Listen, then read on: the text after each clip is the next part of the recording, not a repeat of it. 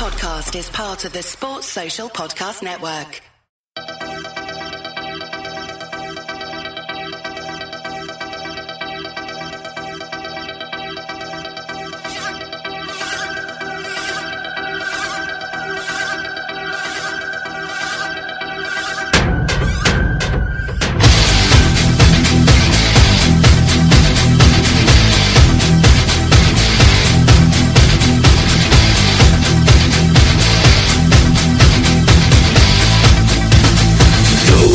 Well, hello there, and welcome to this your audio magazine for all things Liverpool Football Club. This is, of course, the Reds review with myself, Andy Wales, and it's time. It's already time to review April. I, I can't believe how quickly it's come, come along.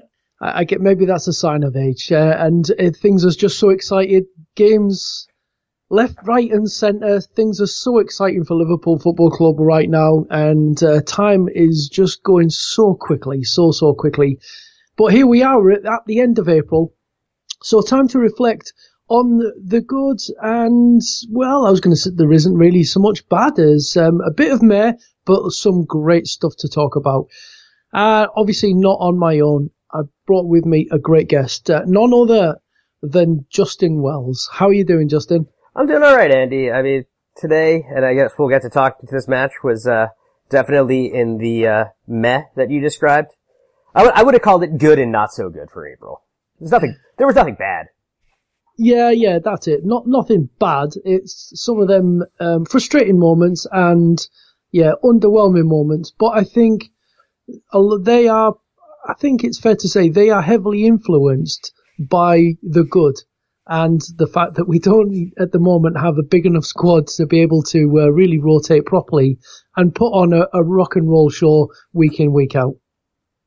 Uh, yeah, exactly. I mean, right before this, you actually uh, texted me briefly to tell me to think of five words to describe the month, and the actual five words I was going to use were uh, "we could use squad depth." You'll have to come up with a different five. I'll figure. I'll, I'll figure out a different five words for the end. But no, it's a, we could use squad depth. Is is really. I mean, uh, we were exposed a bit as not having enough choices in midfield and not having enough choices in attack. Defense, the one area actually last season where we would have been, you know, paper thin, is the only spot where we have actually like, you know, a decent amount of, you know, Premier League caliber talent to choose from. Exactly. So, you know, Liverpool, things are looking positive. We're moving in the right direction, but there is still work to be done. There's still further progress to be made. And I would say that's actually quite a positive thing. So, you know, if we're already in a good place, but there's, you know, further improvements can be made, then for me, the future should be bright and rosy and we should all be enjoying it. But anyway, before we look, before we get started on April's matches. Um, Justin, just for yourself, I mean, this has been a, a regular feature throughout the season on the show. Uh, just a chance for anyone listening to the pod to uh, to get to know you a bit better and, and understand you more. Is how and when did you first become a Liverpool fan? So it was probably it was uh, between 2004 and 2005. Um, I was working for an English bank at the time, and we had TVs on the uh, floors, kind of like a trading floor type setup.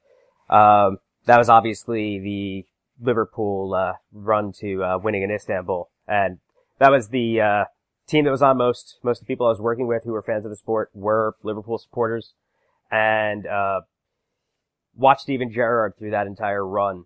Watch how many times we, Liverpool came back from the dead, and uh, don't fall in love with that. And uh, I'm the type of person when he chooses to commit to something, he doesn't half commit. So I've you know, I, I, I, went in at a good time and I lived through a mediocre time. And I'm just glad to actually, you know, get some sort of crescendo back to something that's a bit more positive from the Reds. Yeah, that's it. Once you get bitten by the bug, that's it. And it's, um, it's, it's quite a special feeling, really, isn't it? It really is. I mean, I got to go to Anfield for the first time this year. That just, you know, if anything, it just kind of really cemented, uh, a love that obviously, you know, from flying across the ocean to go to a game is probably, uh, pretty strong, but it just made, it made that love and that bond stronger. And, uh, yep.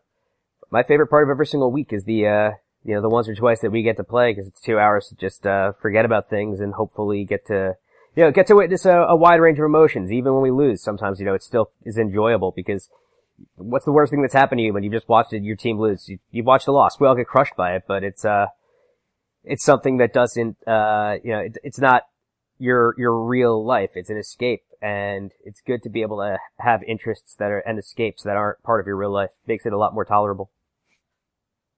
Absolutely. Uh, and also goes to show just what a global, global attraction and connection our great football club has and uh, it should be celebrated.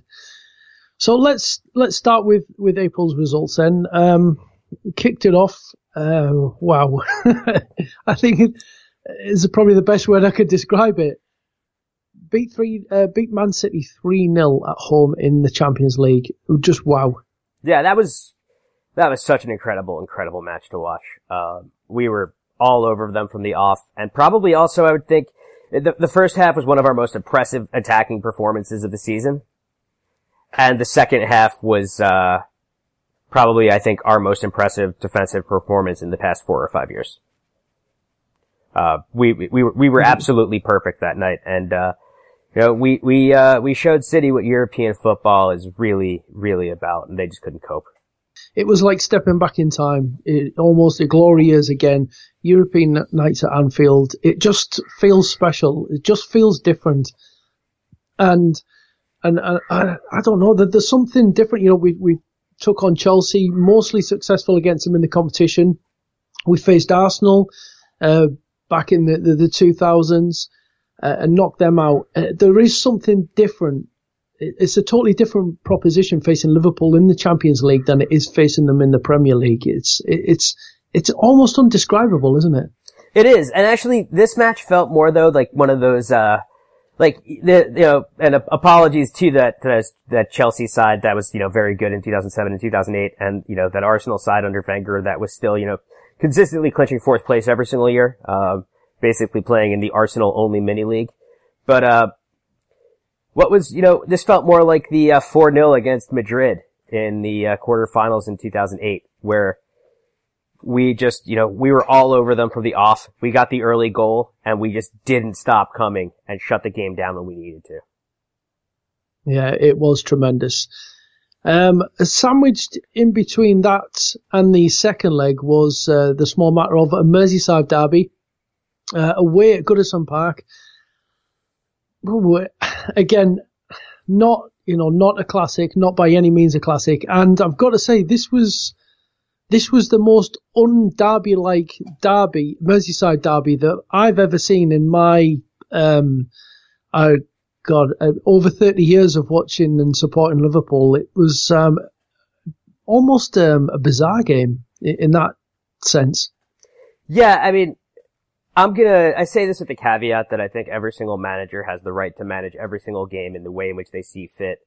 And, uh, you know, you're not necessarily, a manager isn't obligated in every single match to understand the history of the club and, and put that to practical use every single time.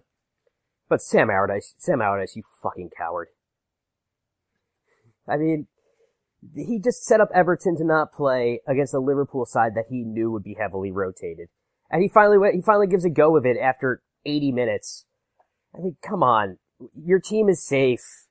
You're, you're, you're not like, like at least try to make a game of it. It's just it was it was Allardyce's tactics were so dreadful playing against the side that started Danny Ings and Dominic Solanke. Like at some point you have to go for something. And that's what I credit really this game being that drab with. You know, we didn't play our starting 11 quality. I mean, realistically, the only one of the front three that played was Mane, and he had a lot of trouble getting on the ball. You have Solanke missing a sitter, and Ings and Solanke really kind of were just up to absolutely nothing. But, uh, you know, the rest of the game was played with two teams effectively nullifying each other, and then Everton having a go of it in the last 10 minutes, but, you know, creating a bunch of half chances that they'll, they'll feel unlucky not to score, but on the balance of the game, a nil-nil result was, uh, probably fair because I think Klopp took it, was taking that going in and just hoping there were no more injuries, and that's just what Allardyce came to, came to Goodison for that day. Yeah, it's it's not too good, but uh, they they can they can worry about that whilst they um they feel increasingly bitter about how how we're doing and how we're playing. Second leg of the Champions League, then away to City a few days later. A real scare early on. I've got to say, it really put the frighteners up me, and I was thinking, oh God, you know, do, we don't need this.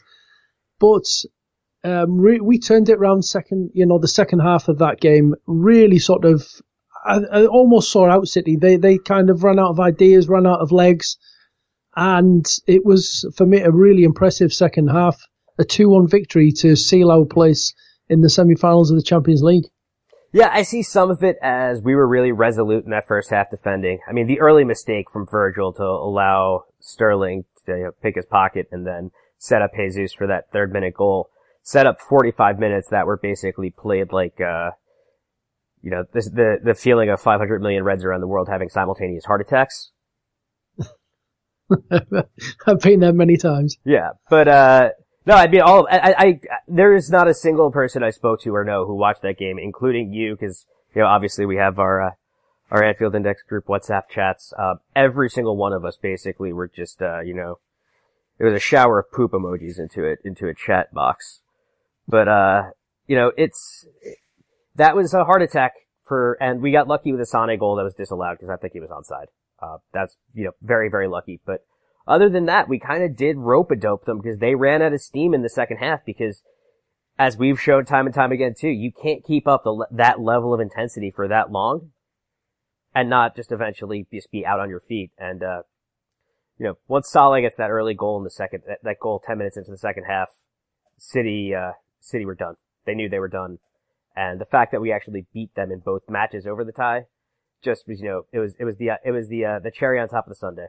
It was, uh, you know, it was, it was a, complete and total dominance in Europe, uh, uh of, in, uh, in Europe against City. And, you know, we, we showed that, you know, level terms, 11 on 11, we can match them. And that's, I think, a huge positive for us going forward. Uh, you know, and something we need to build on. Yeah, absolutely. I, I mean, I'd say, I think in the technicalities of the game, it's it, there's a, there's an argument there. I can see the arguments to and uh, for and against is that that the Sane goal was actually correctly ruled out, but that that's for me is is the uh, the offside law in itself that is is way too ambiguous.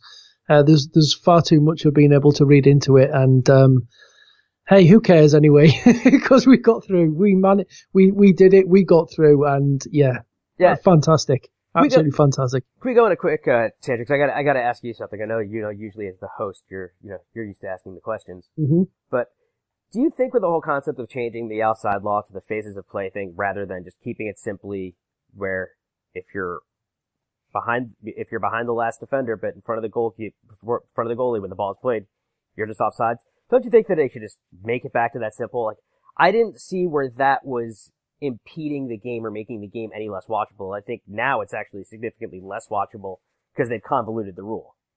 Mm, I, it's it's a it's a tough one because I can see, you know, it used to be that they just defend so high up the pitch and they was just step forward. You know, the Arsenal. You, you look back at Arsenal in the late eighties, and it was all all Arsenal used to do was just run forward, arms in the air, and just catch everyone offside. And it was, it, wasn't, it wasn't fun to watch. I can understand some of the changes, but sometimes I think they just try, it just made it a little bit too complicated. I mean, on this one, it was actually, um, it classed as interfering, uh, was it gaining an advantage because, um, the ball actually came forward off a, a rebound rather than a, an actual an action, you know, a deliberate action, so to speak. So it's, it's one of them. But then you could get 20 referees in the room and, and 10 might read it one way, 10 might read it another. And I think this is the thing with offsides. We saw it against Spurs as well. You know, different referees will interpret it different. And this is, it's part of football. Uh, some people see it as frustrating and disappointing, and others see it as part of the magic of football that, uh, you have, you know, it's not just black and white, is it? There's so many grey areas, and it always gives you something to talk about, doesn't it? It really does. It's it's the whole concept of uh, every of referees being able to draw so many different conclusions. That's uh, you know one of my big uh, problems with the uh, the league as it stands currently. Yeah. Anyway, we'll we'll uh, come back off our tangents. Next game up, Liverpool 3, Bournemouth nil. I must admit, before this, I was a little apprehensive. I wasn't sure what Liverpool would turn up, but oof, uh, this was dominance. I mean, how did you see this one? This was total dominance. I mean, we had the ball the entire match. Uh, Mane scores early after, I mean, he scores in the sixth minute and he could have already had two at that point. Uh, the rest of the first half, we have the ball. We're trying to get on, but uh, it also seemed like in this particular game, Salah because it was also right around this time that Harry Kane is awarded uh, his dubious goal from the dubious goals committee, and uh, it felt like Salah was trying to prove a point and trying too hard to get into the scorebook and getting out of his game. And I think it, it stunted some of our attacks. But then in the second half, we were rampant again, and Trent Alexander-Arnold plays that incredible ball that Salah basically has a world-class header to, you know, put it in, get his goal, make his point, and then uh, Firmino richly rewarded with a goal at the end for his efforts, which were incredible as far as tracking back in that game. But no, they we we didn't let them uh, we didn't let them really get a foothold in the game at all. We had the ball the entire time. We created all the chances. Um, our our defensive players were all spectators in this one, and it was around this match that I also feel like the press really started to take notice of just exactly how gifted a footballer Trent Alexander Alexander Arnold is. Mm, yeah, it was very good. I, I, I just love that uh, that header, and like you said, a tremendous ball forward. He, from such a talented young player that, uh, yeah, he still has a lot to work on, but um, certainly plenty to work with. Um, what about the 2-2 draw away to West Brom that was next up? That was really annoying. Uh, combination of the fact that we should have just shut the door at 2-0 and it was, you know, we were naive in that one. West Brom, we had seen a team that had actually just beaten United the week before, and we didn't give them enough respect once we went up 2-0 to, you know, really step on their throat and finish the job, and we let them back in the game. Uh, accompanied with, uh, you know, some, something I'm going to throw out there for more consternation, some terrible refereeing, a noticeable ha- a noticeable pattern and complaint of mine is how bad the refereeing is in the Premier League. But, uh, the referee also, you know, we, we, we threw that game away as far as get claiming all three points, and those three points would have been vital to putting pressure on Chelsea to be completely mistake free, even though they have to be. Um, but the referee kept West Brom in that match, and that was what is, that was what's annoying. I feel like uh, referees let other teams get away with being more physical than us, just because I think we're perceived as a finesse team that can't stand up to physicality. But uh, sometimes I think that other teams just kind of go out to play as thuggishly as they can, and West Brom in in the in the area was no different. Yeah, there, there was, a, as I recall, a, a penalty incident in that game. It just ridiculous, uh, amongst other things. Uh, and Danny Ings being punched in the stomach, which not only not only was the referee actually looking at the penalty or what should have been a penalty and the punch to the stomach, but even more incredulous was after the game, you know, a few days later, they get the panel, the panel together, they look back on that Hegazi incident and they say, you know, inconclusive. It was like, seriously? is, is that way the way we're going in the Premier League that it's okay for like Holgate to shove uh, Firmino into the, into the crowds? No action required for that. Uh, it's okay to punch someone in the, it might have not have been hard, but it's still striking an opponent. It's still violent conduct. It's still a mandatory red card. And we're looking back on it with the benefit of replays, three referees, and between three of them, they can't agree that that should have been a red card. I mean, is, is there's a, the bigger thing here is, is like seriously is not only is the, as you've mentioned, is, there's a concern, and it's not just, you know, with Liverpool, it's within the Premier League. This is a, you know, it's affecting lots of teams. Decisions mostly going against us, but sometimes going for us. Some really poor refereeing, but, you know, compounded by the benefit of replays and still not being able to, you know, to, to make a conclusive decision. Yeah, I mean, I'm going to make a totally uncontroversial comment towards it, basically. I don't want them to make calls for the benefit of Liverpool just for the sake of them making calls for the benefit of Liverpool. I want referees to make the right call. Right? No, nobody is a fan of watching the game wants to feel cheated because of the fact that the person responsible for uh, enforcing the rules uh, is interpreting them rather than enforcing them. And that that's and that to me is ultimately the issue that that keeps coming up. It came up in this situation against West Brom. I mean, we're going to get to today's game it, it, probably in a little bit, but it came up again today.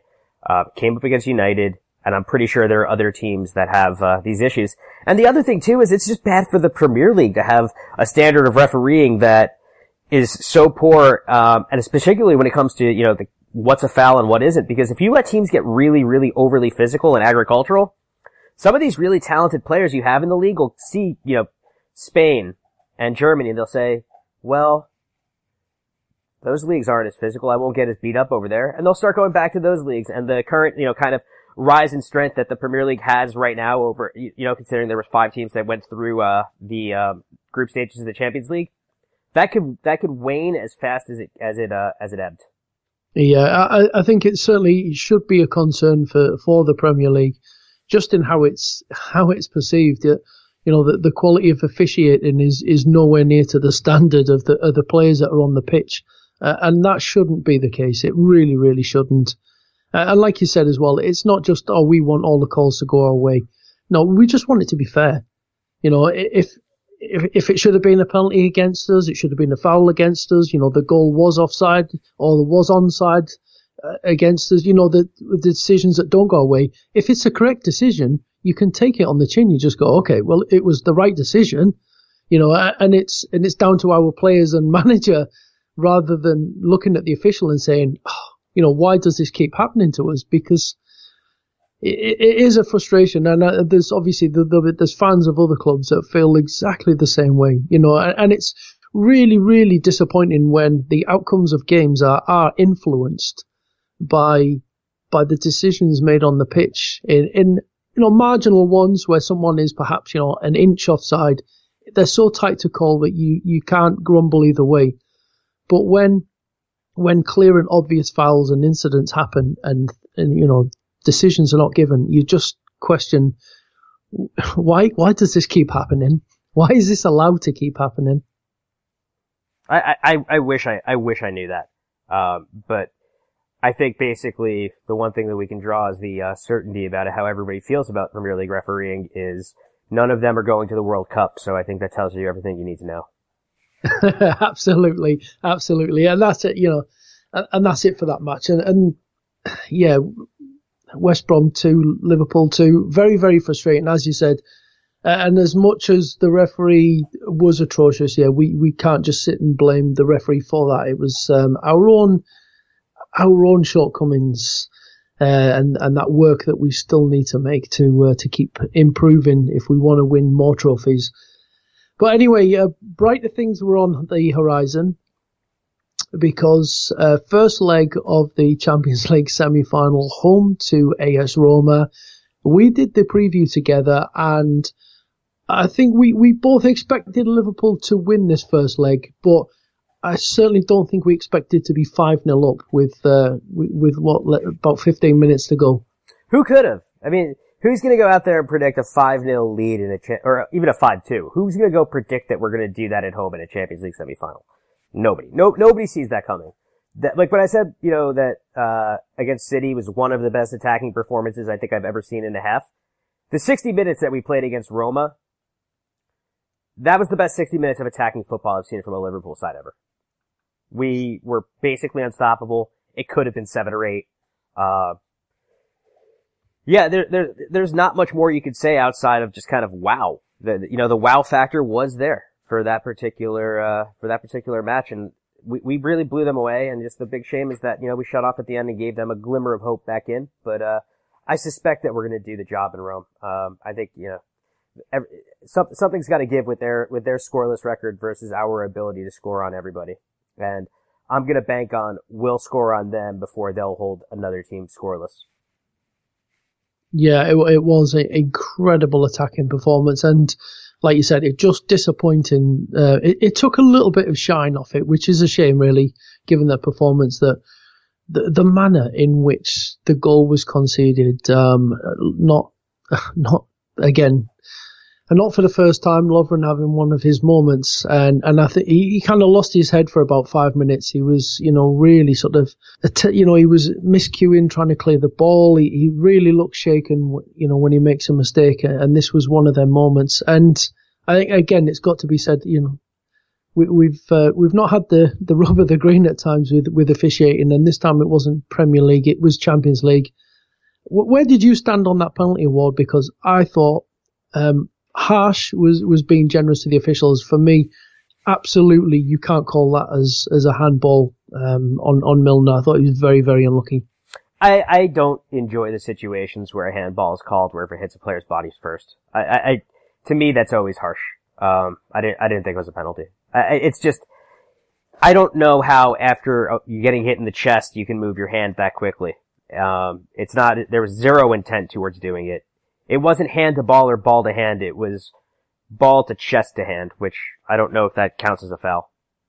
It's not just that, but it, it there was no sort of distance or time to be able to react anyway because it was a shot from you know from around ten yards away from him. So he just his arms were in a natural position. It, yeah, as you say, rebound. It, nothing he could do, and it just and that's the thing that that totally for me that totally changes the tie at five one. You think, you know, yeah, you've got you've got a consolation goal, but you've got an away goal, but at five one, yeah, we're still doing it comfortably. At five two, it's it's just slightly different. It opens it up, especially given what Roma have done in the uh, in the quarterfinals against Barcelona, and it's just another unnecessary uh, headache for us and and um, we're, back into heart heart attack territory, aren't we?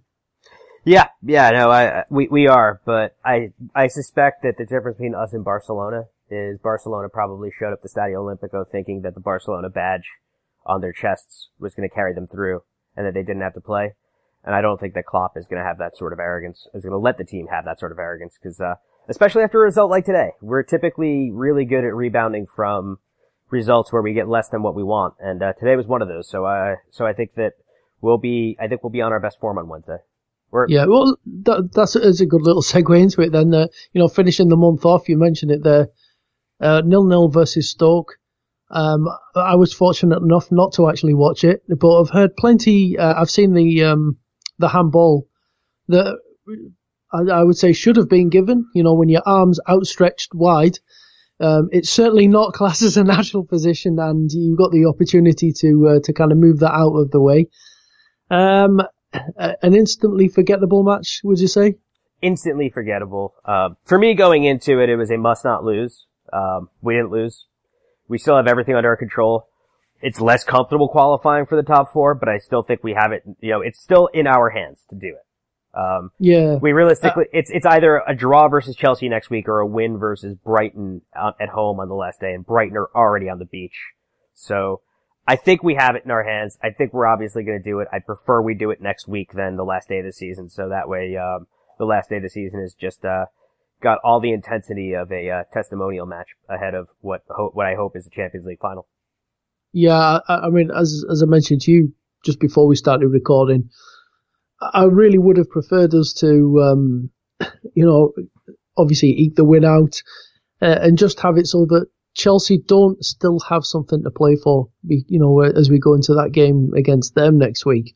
I prefer to us put them out of out of touch so that, you know, maybe then they would be on the beach. Uh, and then we get a, a, a, bit more of an easier time coming as we hopefully prepare for a for a Champions League final. But yeah, we, we like to give teams hope, don't we? Yeah, I mean, with hope in your heart.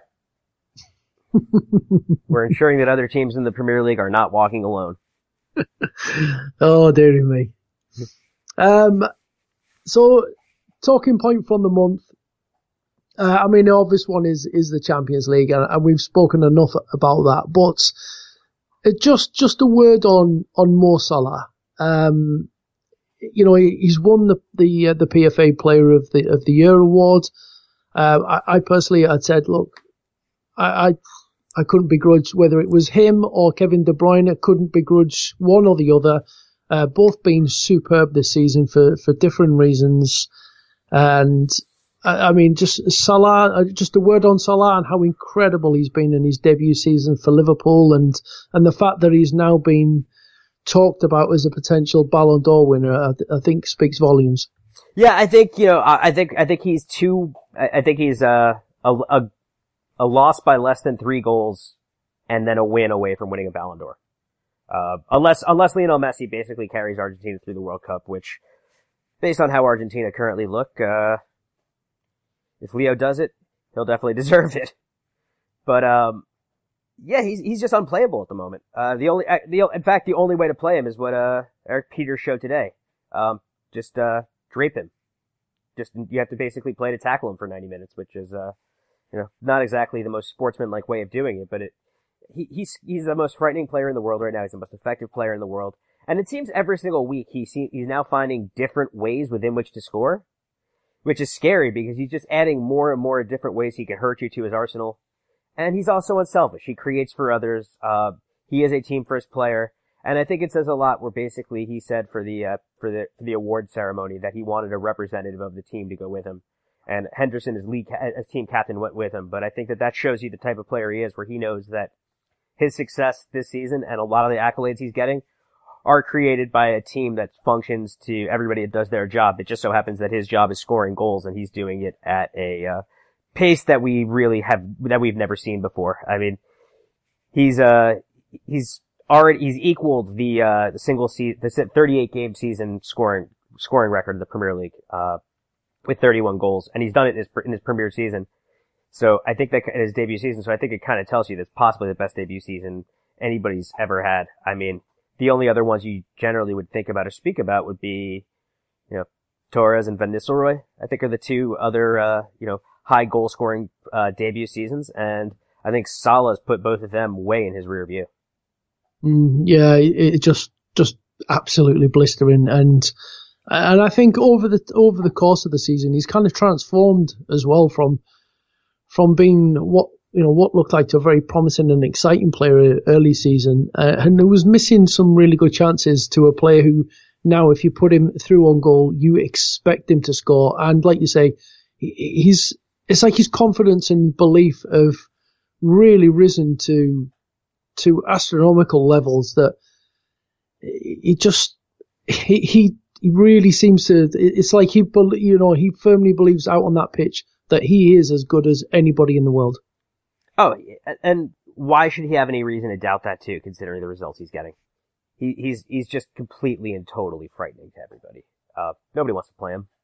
Roma, Roma is a team that should have been able to play him best because they know him because he played with them for a year. He, uh, you know, saw to it for, uh, that he would create four goals inside the span of, uh, you know, a half an hour against them. And yeah, just, uh, he's, he's amazing. Uh, I could wax, I could wax, uh, poetic about him all day, but it would be the same seven words and it would be basically amazing, awe-inspiring, awesome.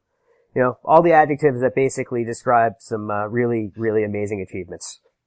Yeah, absolutely tremendous, and and, and let's hope uh, it's it's not just a one season wonder that there's more and more of it to come in a Liverpool shirt.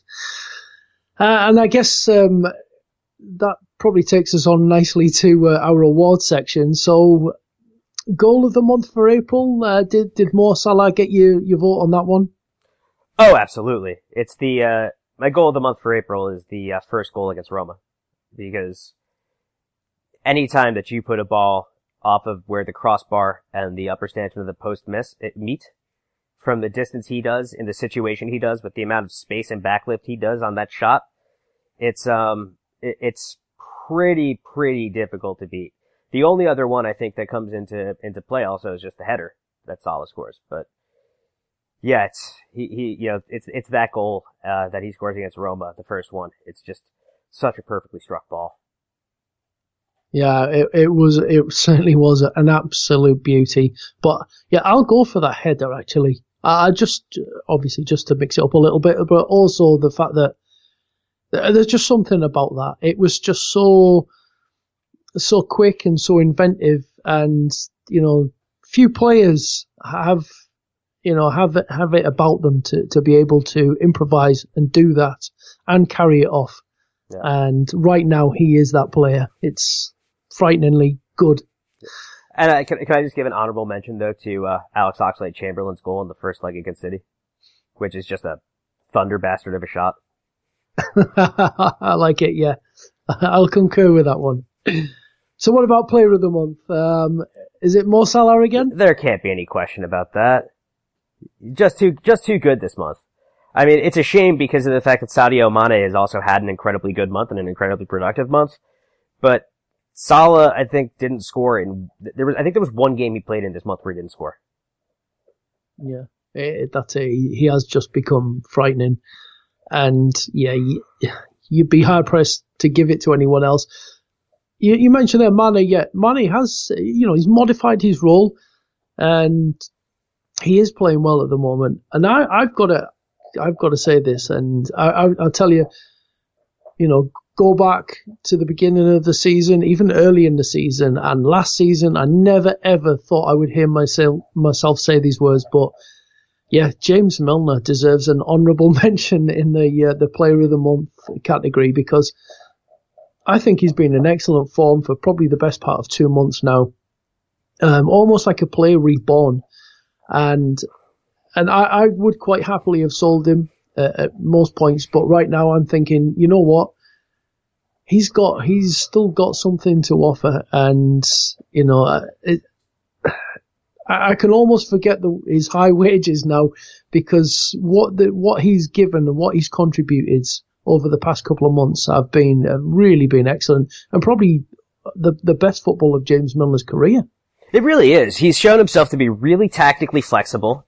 Um, incredibly creative in the Champions League. I think he's actually set the record for most assists in a Champions League campaign and like, yes, I know that assists are not exactly the, the most perfect indicator of creativity, but they're at least some indicator of creativity. He's offering something on the ball to the side.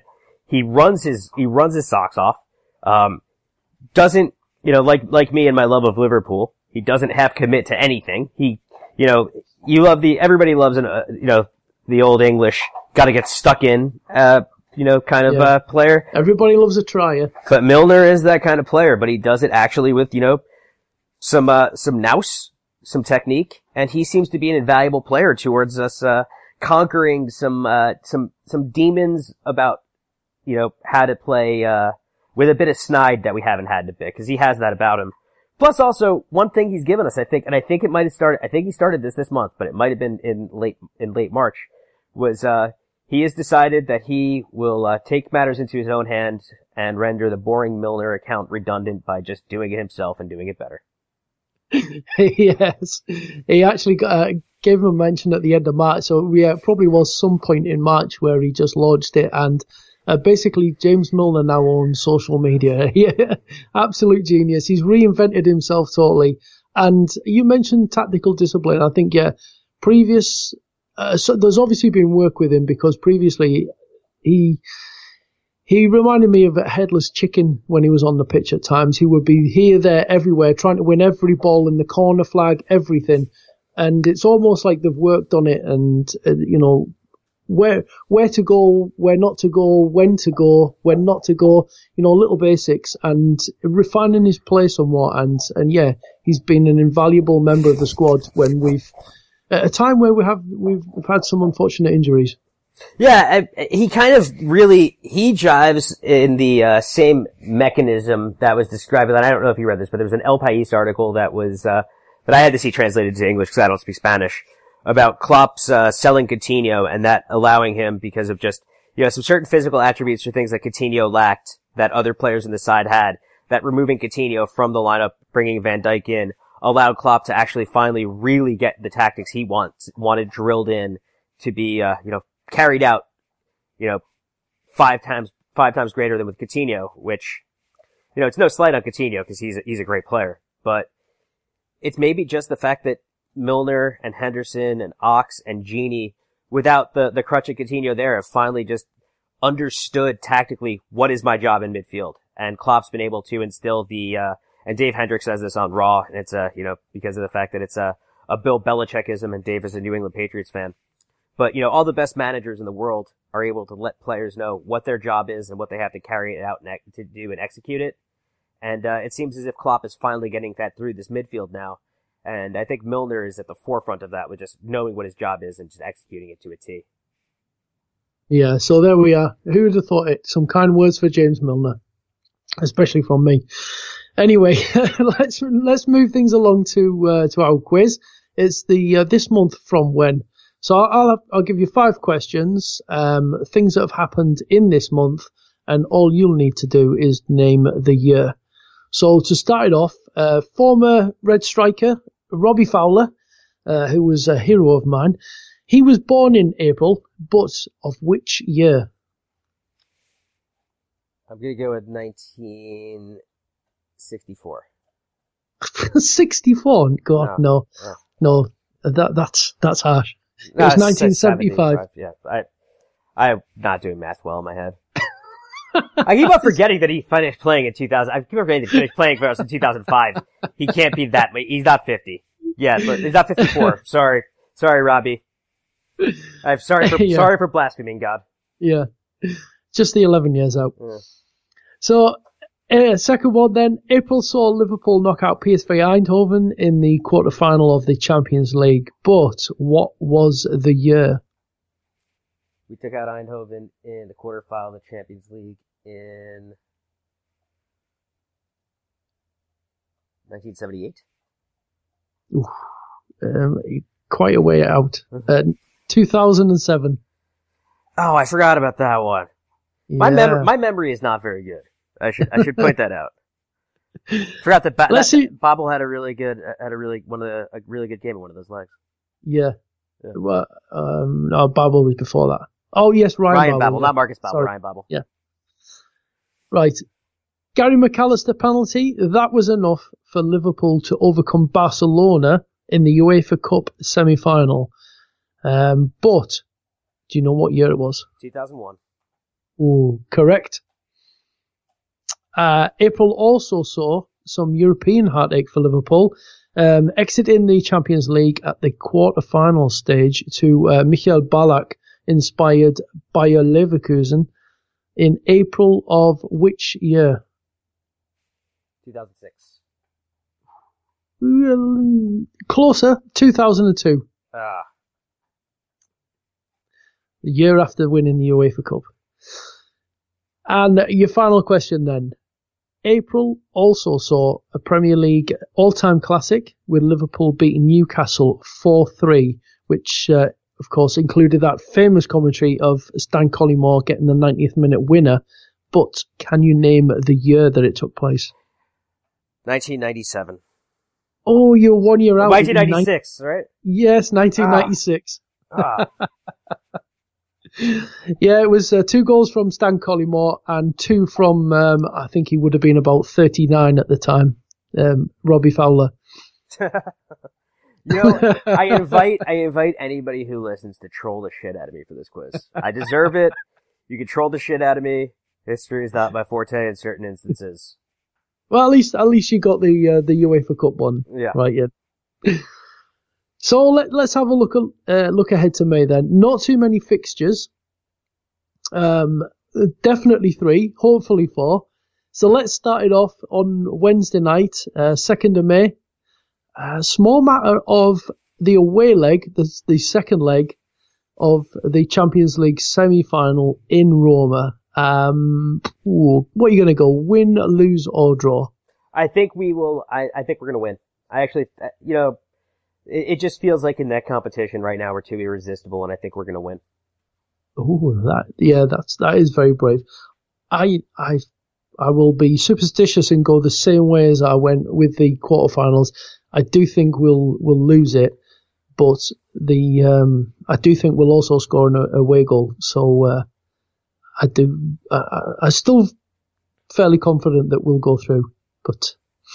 I don't. I, I'm just superstitious. I just don't like to be overconfident. You know, I- it just has that habit of coming slapping in you in the face, doesn't it? It does, and I now hope that you haven't made me jinx us. No. Um, we, we shouldn't do. Anyway, we'll, we'll follow that up in the Premier League. Sunday, the 6th of May, away to Chelsea. Uh, win, lose, or draw in this one. We're gonna draw. Yeah, I agree with you actually. I, I do fancy this one to be a draw as well. So then it's um, the following Sunday, the 13th. It's uh, home to Brighton, final day of the Premier League season. Uh, win, lose, or draw, final day for Liverpool. Comfortable win at home. Yeah, I, I think We'll Uh, be was it last season? It was Newcastle last day of the season, was it? Middlesbrough, Middlesbrough, that was it, yeah. and that was nervy until Gini scores near the end of the first half. But after that, it had, you know, no there was no intensity left in the game because Boro were already relegated. Um, Brighton's are Brighton are going to be safe. uh, and they travel terribly. And if we need to, at that point, because we'll know our Champions League fate, we'll be able to play a full strength side. So, or as close to a full strength side as we have. So I, I, I just don't see Brighton coming in and, uh, I certainly don't see them coming in and beating us. If we beat, if we draw or beat Chelsea, and I still think we have a chance to beat Chelsea because they're gonna have to, they're gonna have to come bring the game to us because they need to beat us. And once again, that's a, that's always the best position to be in for us. Uh, I still think, you know, I, I think that we draw or win against Chelsea. I, I, I, I can't see us losing that match. And if that's the, if that happens, Brighton, I, I won't even care what happens on the last day. Yeah, I, I do think that the Brighton one will be similar to the, the last game of last season. Um, end up being a bit of a non-event and a professional victory, so to speak. And, and it's a good point, actually. You know, a good chance to to play a full strength side. Yeah. And the players themselves will want to, to put on a show, I think, want to make sure they claim their place because I, I do, obviously, you know, we think that the likelihood is we will have a, a Champions League final to look forward to. Oh yeah, absolutely. And plus also, I mean, they're going to want the run out to get them, to keep themselves match sharp because, you know, if we, uh, if we clinch top four next week against Chelsea, uh, we'll have already played the semifinal second leg. Our next game, our, our potential next game wouldn't be for 20 days. So they're going to want something to keep some form of match sharpness. Yeah. That it, uh, I was going to say, it's, I think there's a couple of weeks, couple of weeks gap between the end of the season and the Champions League final. Right, yeah, because it's uh, Champions League final is on uh, May 26th. Yeah, which, which uh, will be a special day for everybody, but even more special for me. Um, and then uh, I'm getting married that day. Just uh, so if anybody wants hey. to, you know, yeah, this, this is a, a tweet, a, a, shameless plug for congratulations. If you want to congratulate me, yeah, yeah, it's, congratulations. It's, it's, at Rolls on Shabbos. I, I, I accept all praise. Um, but uh, no, it'd be good to have you know a run out just to get keep everybody fresh and you know keep some semblance of match sharpness because a layoff of 20 days versus a layoff of you know two weeks, you know, three versus two weeks is a it's a big difference. It certainly is. It's, it's a very good point as well. So, how about it then? If we do get to the Champions League, we'll say that okay, sometimes Liverpool do get to the Champions League final. Um, whether it's against Real Madrid or Bayern, um, do you think they will do it, or or, or do you think the either Real or Bayern would just have too much for Liverpool on the day, or it just sort of one of those where it's like it just unknown. It's just totally unknown. So I, I know I probably said this to you offline at some point, but Bayern, I, I have no idea how good they are, and it was actually kind of refreshing to hear uh, Gabriele Marcotti agree with me on uh, the uh, Euro Incision podcast. But uh, I just don't think anybody knows how good they are because I don't think they're that tested in the Premier in the uh, Bundesliga. Um, I don't think Real is particularly this. I don't think this is the best vintage Real team, but both these teams have a lot of talent. Um, I'd rather see Bayern come back and play them because uh, I, I just don't want any part of Ronaldo in a uh, in a one off unless I have to, and I'll be confident against either one because I, I think we I think we scare teams right now um, when we're at full strength and our ability to inflict a lot of damage in a short amount of time uh, weighs heavily on the minds of teams because they've seen us dismantle, uh, you know, the team that beat Barcelona, who was one of the favorites over the course of an hour, and probably the favorite for the competition over the course of over 180 minutes. Yeah, it's uh, w- whatever happens. I mean, it, it, it, as long as Liverpool get there, it will be an incredible night, uh, one way or the other, anyway. So, I mean, that, that's it for April. Um, as has become customary this season, you, as the guest, you do get the final word. So, Justin, can you sum up the month of April for Liverpool in five words? Things are going really well. I like it. And there you have it, folks. Um, that's it for your Reds Review for April. Uh, my thanks to Justin Wells. Uh, thanks to each and every one of you who listen and download this podcast. I really do appreciate it. Um, we'll be back next month here on Anfield Index with the, the, the final Reds Review of the season and hopefully a grand spanking massive trophy to talk about. But until then, from me, Andy Wales, it's bye bye